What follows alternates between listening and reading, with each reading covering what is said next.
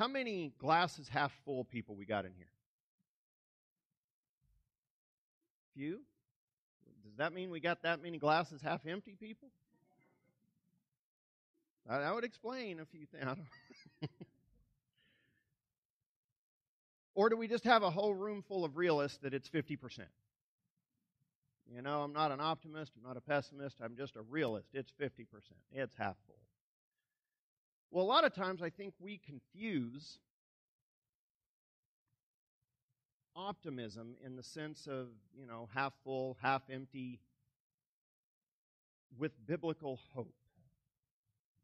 And we feel like if we get discouraged at all, really, this thing was working earlier. There it goes. We're going to have a we're going to have it out this week with this thing if it does it again. And so uh, a lot of times it is falling off. What is this thing's problem? Can we get that other one? I'm, I'm just going to use the other one. All morning I've walked around with this thing on and it worked perfectly. And I start preaching and it starts falling off. It did it last week too. Okay, we'll go. We're going to try it. Feels good. So a lot of times I think we confuse optimism, like just, you know, glasses half full with biblical hope, with the idea that if I don't feel good about, you know, where things are, if I don't feel, you know, chipper and up and, and that this is all going to be okay all the time, that somehow I've, you know, I'm not walking in faith. But we've seen with Paul that that's, that's really not the case uh, he, he himself got discouraged. He himself said that he despaired even of life. He himself experienced a ministry that he had to walk away from because he was so concerned about Corinth that he couldn't enjoy the success that he was having in another city. And, so, what we're going to look at today and where Paul starts to go in Second Corinthians is the fact that he has a ministry that is based not on his feelings, not on his qualifications, but is based entirely on the mercy of God. And that is what we're going to call the light of hope. You see, the, the glass is half full or glass is half empty idea that, that this is, you know, biblical hope we can look at it and say it's one or the other. We can say it's half full, we can say it's half empty. But biblical hope would look at that same glass and say, whatever it is, I'm going to be okay because God is in control of this. And there's a whole different way of looking at the world in those moments. Because if I genuinely believe God is going to take care of my needs and I believe God is in ultimate control, it doesn't mean that there's not going to be difficulty now, but if I really in my heart have it settled that, you know what, whatever happens in the end is going to work out how God wants it to work out, then I'm not going to worry about whether it's half full or half empty. I'm going to say, Thank you, God, for the glass of water. And that's exactly kind of where Paul landed and how he's able to continue in ministry after such you know amazingly difficult seasons. Because he knows it's not by his strength that he succeeds it's not by his qualifications that the ministry continues it's not about him it's about god. And if god wants it to continue it'll continue. And so look with me in 2 corinthians chapter 4 verses 1 through 6 where he says, Therefore, having this ministry by the mercy of God, we do not lose heart. But we have renounced disgraceful, underhanded ways. We refuse to practice cunning or to tamper with God's word, but by the open statement of the truth, we would commend ourselves to everyone's conscience in the sight of God. And even if our gospel is veiled, it is veiled to those who are perishing in their case, the God of this world has blinded the minds of the unbelievers to keep them from seeing the light of the gospel of the glory of Christ, who is the image of God. For what we proclaim is not ourselves, but Jesus Christ is Lord, with ourselves as your servants for Jesus' sake. For God, who said, Let light shine out of darkness, has shown in our hearts to give the lights the light of the knowledge of the glory of God in the face of Jesus Christ.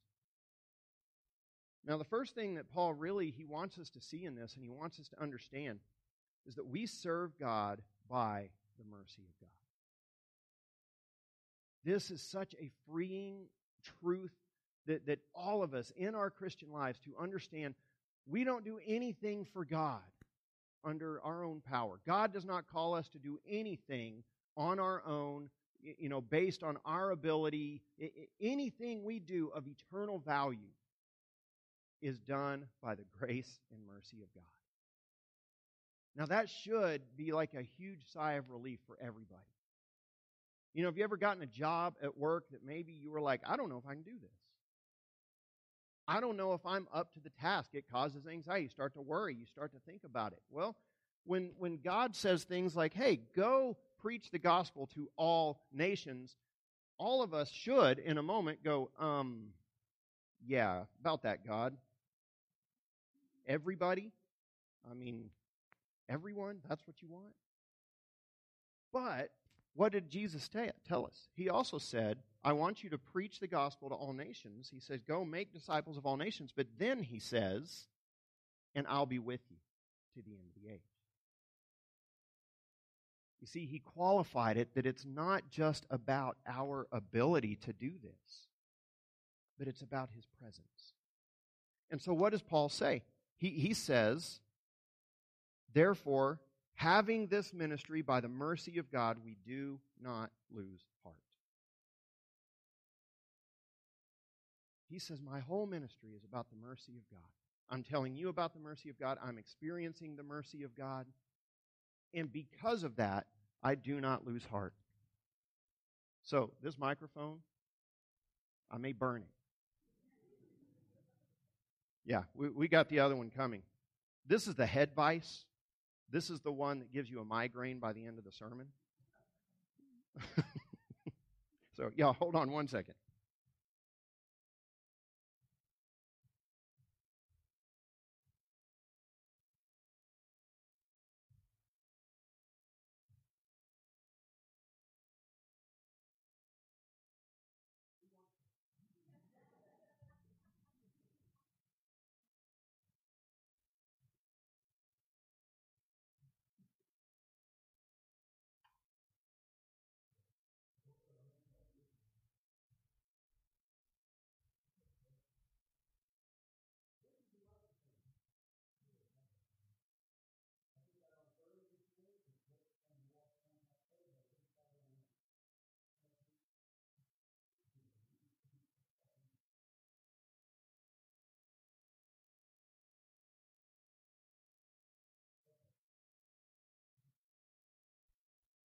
Check. We got it? Nope. I am hooked in. Check, check, check. We have nothing. See, Satan lives in technology. I genuinely believe this. So, yeah, we're going to a handheld.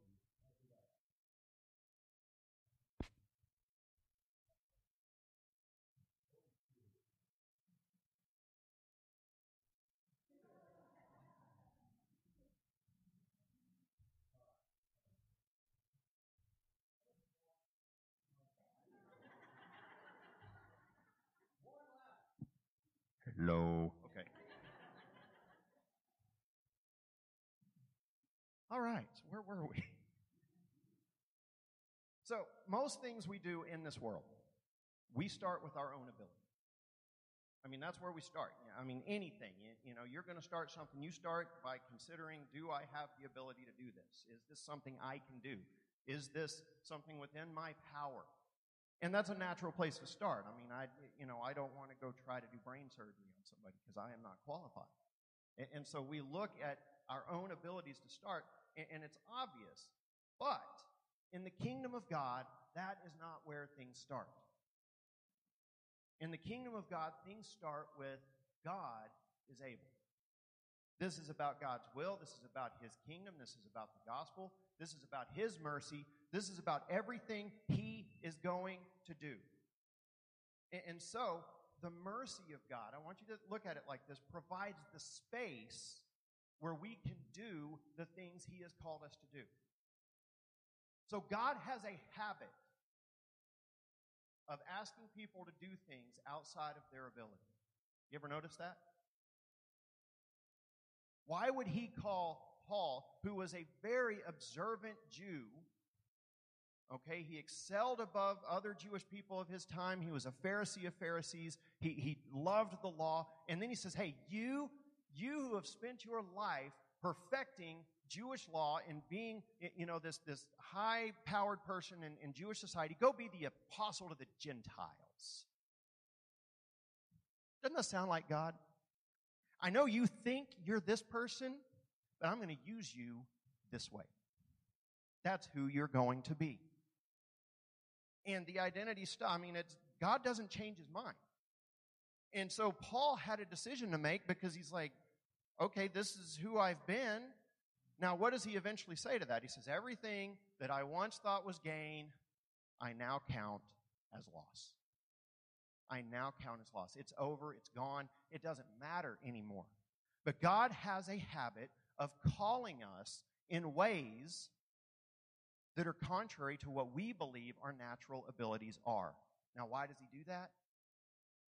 Because He wants the glory.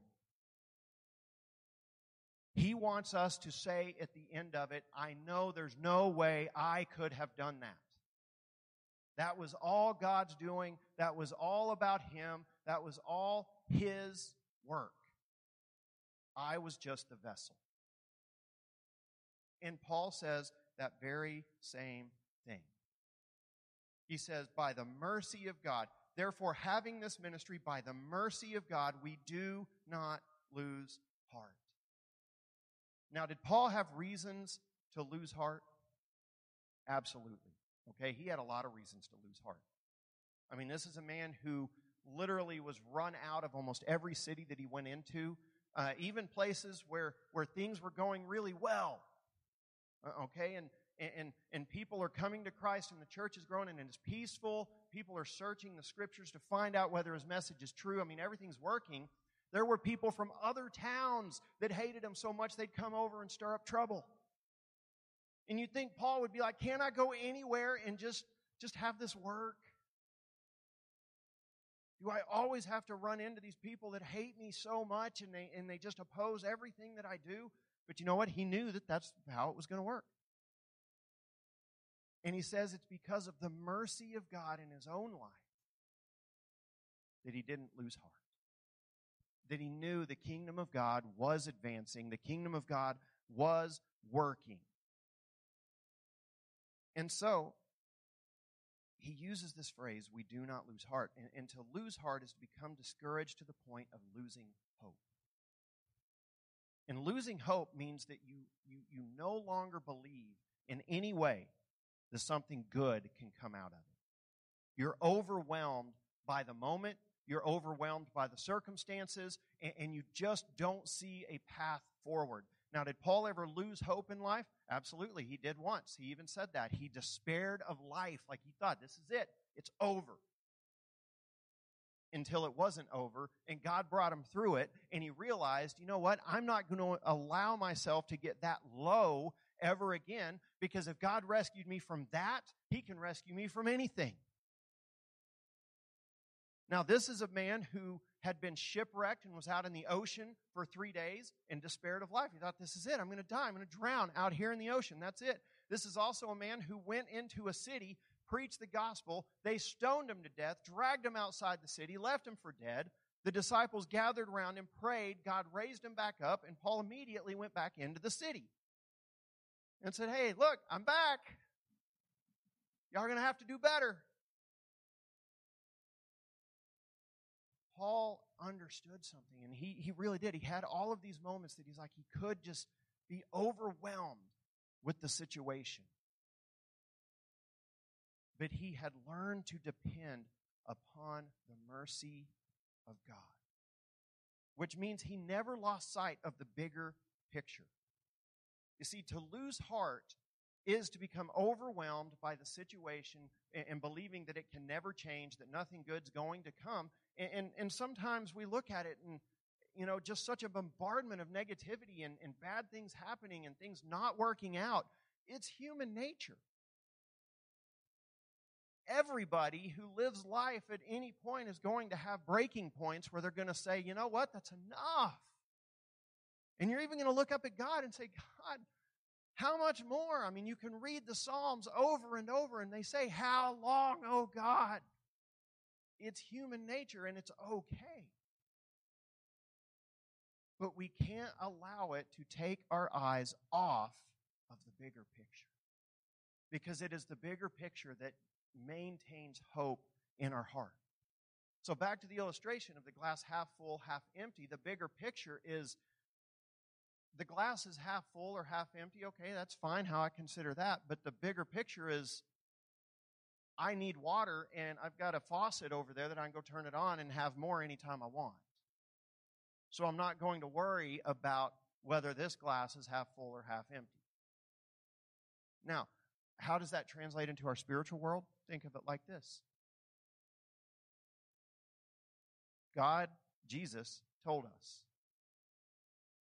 that upon the rock of the confession of Christ, when Peter said, You are the Christ, the Messiah, the, the Son of the living God, and he says, You're Peter, and upon this rock I will build my church. The confession of Christ is where we build the church. And he said, What? He said, The gates of hell will not overcome it. Jesus himself said, You aren't in the long run. We will win. when he says the gates of hell cannot overcome it, he's saying you can't lose. There is nothing Satan can do to stop the advancement of the gospel in this world. Nothing. He can't stop it. Now, when we make the gospel about something less, when we make church about something less, and we make it about being a you know a moral person, we make it moralistic, or we make it uh, about being entertained, or we become consumers, that stuff can be stopped. And we can get discouraged when we make it about personal improvement or personal comfort. When we make the gospel about anything other than proclaiming the risen Christ and man's need for salvation, when we make it about something less, then yes, that can be stopped and we can be confused in a moment and say, God, what happened? And God says, Well, that's not what I called you to do. Now, it's amazing and, and, and you know, wonderful things happen with the spread of the gospel. And, and, we have an amazing, you know, room right here that is comfortable, and, and I'm grateful to God that we have it and we can gather like this. And, and even with broken microphones and everything, you know, we still get to worship in a comfort that so much of the world doesn't get. But if all of that was gone tomorrow, this building's gone, all the technology is gone, you know what we would still do next week? We're still going to gather somewhere. And we're still going to worship. It may be in a field, but we'll still gather. Because Satan can't stop the true worship of God. And if we understand what it's about, we won't allow anything to stop us from engaging in it either because we know it's about the mercy of God, that God has given us everything we need for this. And so Paul says that. He goes, We have this ministry by the mercy of God. We don't lose heart. We don't give up. And in fact, in Galatians 6 9, he put it this way He says, And let us not grow weary in doing good, for in due season we will reap if we do not give up. Now, there's a promise in that. And there's a command. What is the command? Don't grow weary in doing good. Walk with God even when it's difficult. Paul said things to Timothy like preach the gospel in season and out of season. He understood there are going to be moments that the, the people around you aren't going to want to hear the truth. He understood there are going to be seasons where it's going to be difficult. It's going to feel out of season, like you're trying to grow something, you know, in the dead of winter and it's just not happening. What did he say? So preach the gospel anyway, because Satan can't stop that. Focus on what matters. And so the command is don't grow weary in doing the things God tells you to do, in doing what is good. Because everything God tells you to do is good. Amen? Everything He tells us to do is good. So when He says don't grow weary in doing good, He's saying don't grow weary in serving God, in doing things that are good. And then there's the promise that what? In due season, we will reap if we do not give up. God has everything ordered for its time. And if we just continue to work and we continue to work and we continue to work and do the things God tells us to do, eventually something breaks, something gives, something happens. Eventually. Do we know when that season is? No, we don't get to determine that season. But God does. But Paul understood it, and he says, in due season, at the right time, it's going to happen. Now, again, don't get you know health and wealth gospel in your mind of oh i'm going to be rich and I, you know we're talking about eternal truth we're talking about the things of, of god that are going to last after judgment day so don't set your hope on things in this world set your hope on the gospel bearing fruit but there is a warning at the end of this that, that really this is what gets us. He says, you know, don't grow weary in doing good, for in due season we will reap. What does he say after that? Say it with me. If we do not give up, we can miss our own harvest because we gave up. Now, I hope that that, I mean, let that set in. You want to serve for 30 years and give up in year 31 when year 32 was going to be it. And you look in the Old Testament and you see the same thing over and over and over that if they'd just gone a little further, just go a little longer, God had blessings planned for them. And over and over, what did they do in the Old Testament? They would give up. And they would rob themselves of the blessing God had planned. Now, Paul understood this, and that's why he said, Don't grow weary in doing good. It's going to work out if, and that is a huge if in Scripture, isn't it? If we don't give up. And losing heart is when we give up. It's when we just throw our hands up in the air and say, You know what? Never mind. And there's something very powerful uh, about that in, in human nature. So long as we have a bigger picture view and we believe that our suffering, that our efforts are going somewhere, we can endure a lot. But the instant we lose sight of where it's going or we lose hope in that sense, we'll start living just in the present. And this was witnessed by a man named Viktor Frankl in a book called Man's Search for Meaning. Viktor Frankl survived a Nazi concentration camp and he was there for a long time. And he was a psychologist, and so he was he was kind of doing study while he was you know going through that, and he would watch people, and he could always tell. He, he came to a point where he could tell when somebody was about to die because they lost hope. They would start living for the moment and whatever treasure they had hidden, whether it was a cigarette, whether it was some food, whatever they had hidden for themselves, they would then dive into it, enjoy it, have a moment of pleasure, and die. And he saw this over and over and over. You see, there's something deep inside of us that needs to know what we're doing matters. Well, let me tell you something kingdom of God, it's all that matters. One day, everything that we see is going to go away. Everything that, that, that, we you know, think is important in this world is going to disappear. It's not going to matter. But what is going to matter is what is of eternal value, what is taught to us in Scripture. The kingdom of God is what matters. Your faith in Jesus Christ is what will sustain you. And we see we'll reap a harvest if we don't give up. Now, maybe that harvest is heaven. And I hope that doesn't discourage you because, you know, if an entire lifetime is served serving God and you don't see the harvest, then I'm going to guess that's going to be a pretty amazing harvest up there when God says, Well done, good and faithful servant. Enter into your reward. Here it is. I've been saving it for you. You've been building on it. And now I want you to see everything that I've been doing. And it will be worth it. And so, what do we have to do? We have to trust in the power of God. This isn't on us. This isn't about us. This isn't about our ability or, or our need to, to inject ourselves into it or get credit, uh, okay? Listen to what Paul says in 2 Corinthians 4 2. He says, But we have renounced disgraceful, underhanded ways. We refuse to practice cunning or to tamper with God's word, but by the open statement of the truth, we would commend ourselves to everyone's conscience in the sight of God.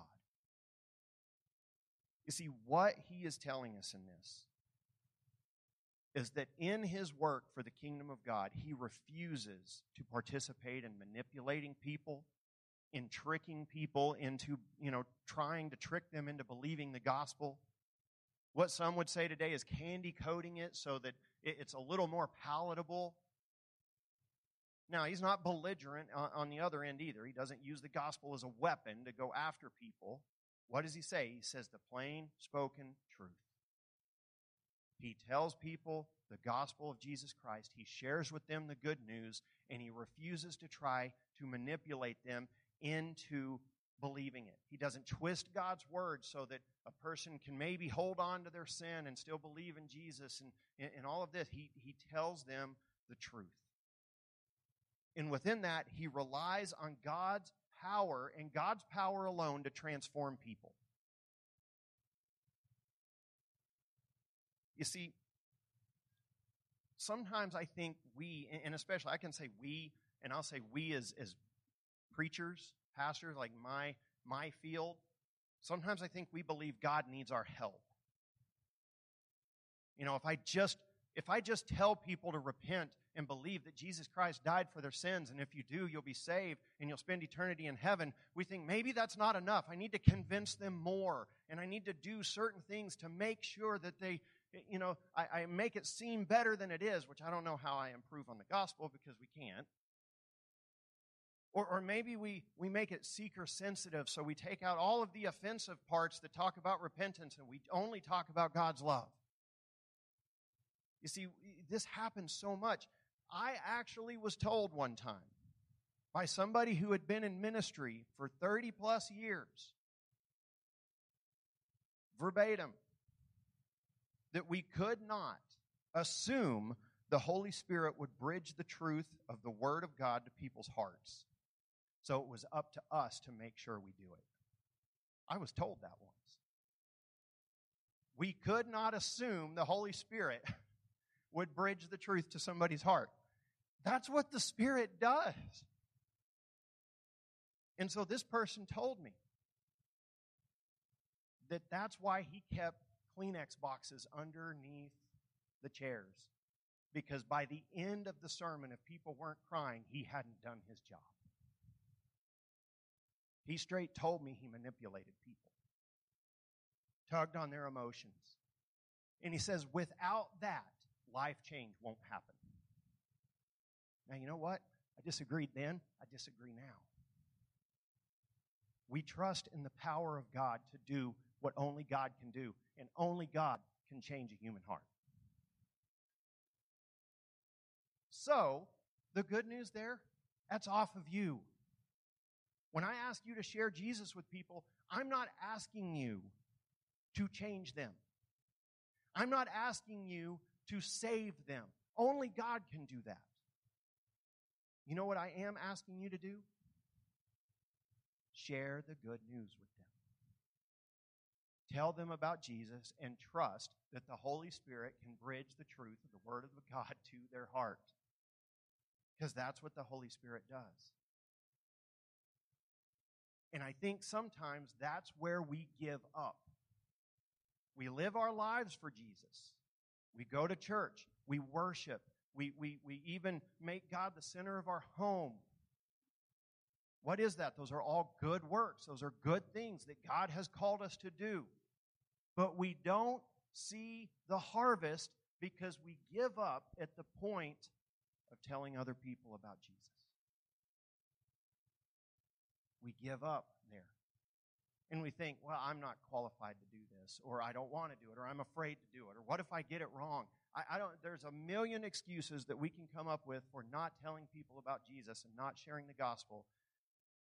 But I think that that is where we miss a harvest in life many times because we refuse to take that last step into being a witness for Jesus and becoming a disciple maker in life. And we're called to do it. And so we, rather than taking that step, we revert and regress to worldly means to do it. Well, maybe if we add a smoke machine to worship and we make it like a concert, more people will come and they'll hear the pastor tell them about Jesus, and, and that will that will be better. But you know what? Worldly means means getting worldly results. We have to trust God and we have to trust in the power of God that the gospel of Jesus Christ is enough. That we walk by faith, that we preach faith, that we worship in faith, that we live by faith. And our lives reflect the truth of the gospel, and our words tell people the truth of the gospel. Knowing that in that process, we're going to run up against people who refuse to believe it. There are too many people that I've talked to in life that when they start talking about sharing Jesus, they start talking about sharing the light of hope with other people. You know, they got shut down once by somebody that was rude to them, and they're like, well, I'm not doing that again. Well, what did you expect to happen? You're taking light into darkness. You know, everybody in the world is not going to be saved. What did Jesus say? He says, You go in somewhere and they won't listen to you, they won't accept your message. What did he say? He says, Shake the dust off your feet and move on. If they do receive you, stay there and talk to them about it. You know, this isn't, you know, rocket science. If they'll listen to you, talk to them. If they reject you, move on. Because he already has told the Corinthians in, in 1 Corinthians 1.18, he said, the word of the cross is foolishness to those who are perishing. Foolishness. So you just got to be ready. Like there are going to be people who are so adamantly going to disagree with the gospel when you share it with them that they're going to treat you like you're a moron. They're going to call you names. They're going to reject it. And we say, okay, well, you know, God loves you and I just wanted you to know about Jesus. And then they're going to look at you and go, that was weird. But you'll know. And we move on. Because for all of the people that are going to think that the gospel is foolishness, there are going to be people who are willing to listen to it. And that's what we're here for. You know, think about Jesus. He, he spoke to huge, thousands and thousands of people. How many actually believed? Very few. Did it keep him from speaking? No. He just knew. He knew. He knew most of these people out here, they won't care. Come tomorrow, they're not going to care anything that I said. But why did he say it? Because those who do care, guess what? They changed the world. They listened to God and they followed him, and it worked. And so Satan doesn't want us to see the bigger picture of God's kingdom. He doesn't want to see us as being engaged in, the great work, the, the, the greatest work that will ever take place in this world. He wants us to see just right now, just our circumstances, just that last rejection, just the difficulty. He doesn't want you to see the promise. And that promise is the gates of hell will not overcome it. And so we can look and say, okay, all of history has proven the gates of hell aren't overcoming it. So this is our turn. This is our turn to get to push back against the gates of hell and tell them, no, God is superior. God wins. Now, does that mean the ride's going to probably get bumpy at that point? Oh, absolutely. You know, it didn't say the gates of hell were going to stand down in that moment and just give up. It just said they're not going to win. We're going to have the battle. And it's up to us to engage that battle and to engage it all the way through to the end so that we don't give up and lose the harvest. In 1 Corinthians 2 2, how we do that is Paul said, For I decided to know nothing among you except Jesus Christ and Him crucified.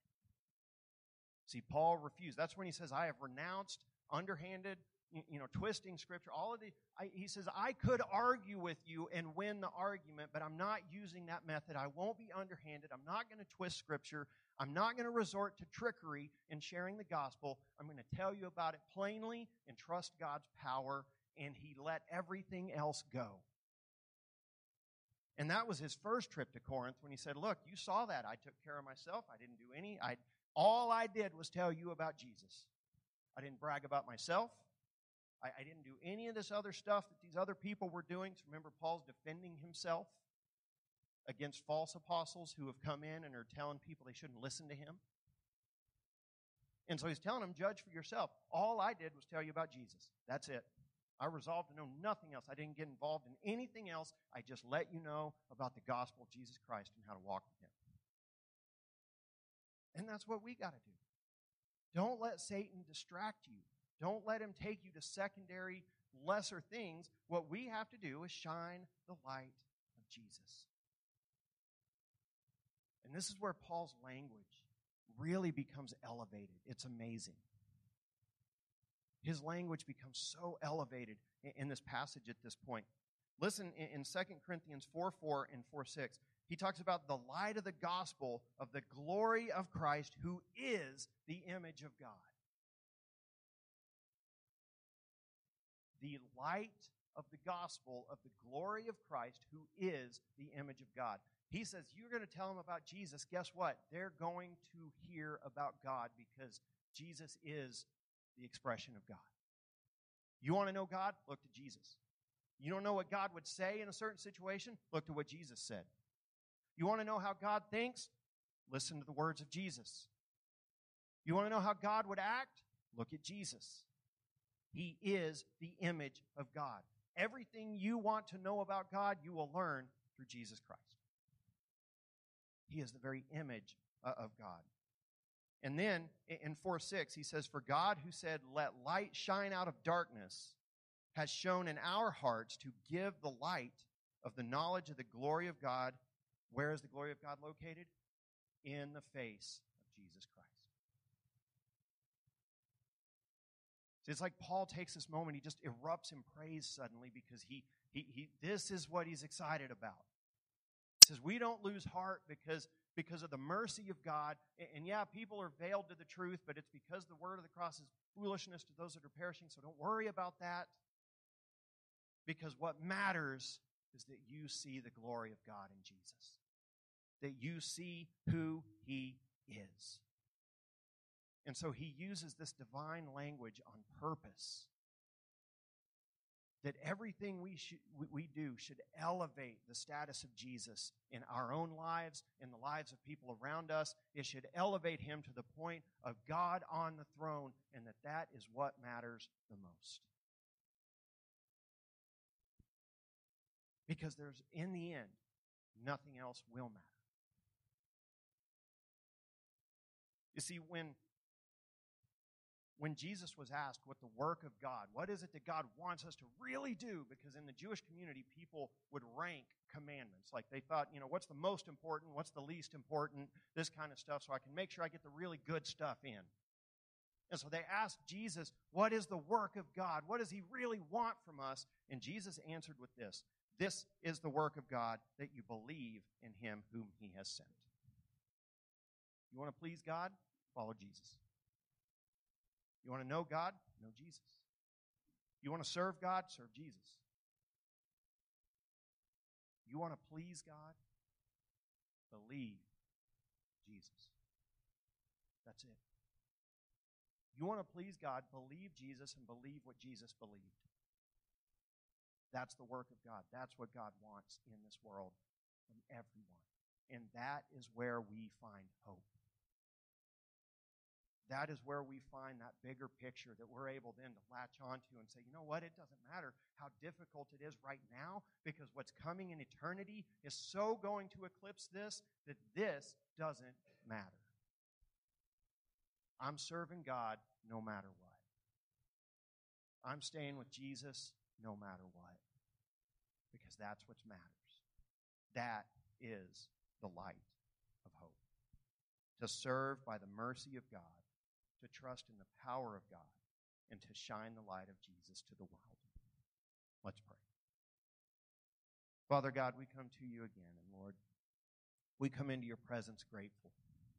God, that by your mercy, we are able to gather like this. We are able to hear your word. God, by your mercy, we're able to serve. By your mercy, we are able to become the people you want us to be. By your mercy, we can witness to you and become disciple makers. So, God, help us to take our eyes off of ourselves and to put them on your kingdom and on you. God, that we would seek to do what feels impossible for us so that you will get the glory. God, that we wouldn't limit what you can do because we're worried about our ability.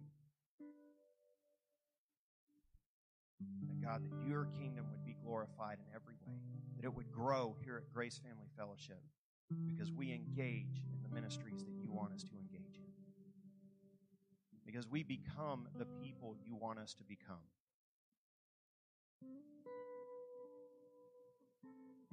So, Father, I pray where whatever is maybe tripping someone up, fear, doubt,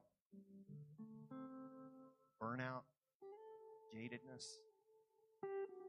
God, I pray that you give us all just a, a fresh dose of excitement from your spirit. Fresh dose of truth, God, that opens our eyes to the bigger picture of what you want us to do, of what you're going to accomplish. God, that we wouldn't live our lives by half full or half empty, but God, that we would live our lives by the hope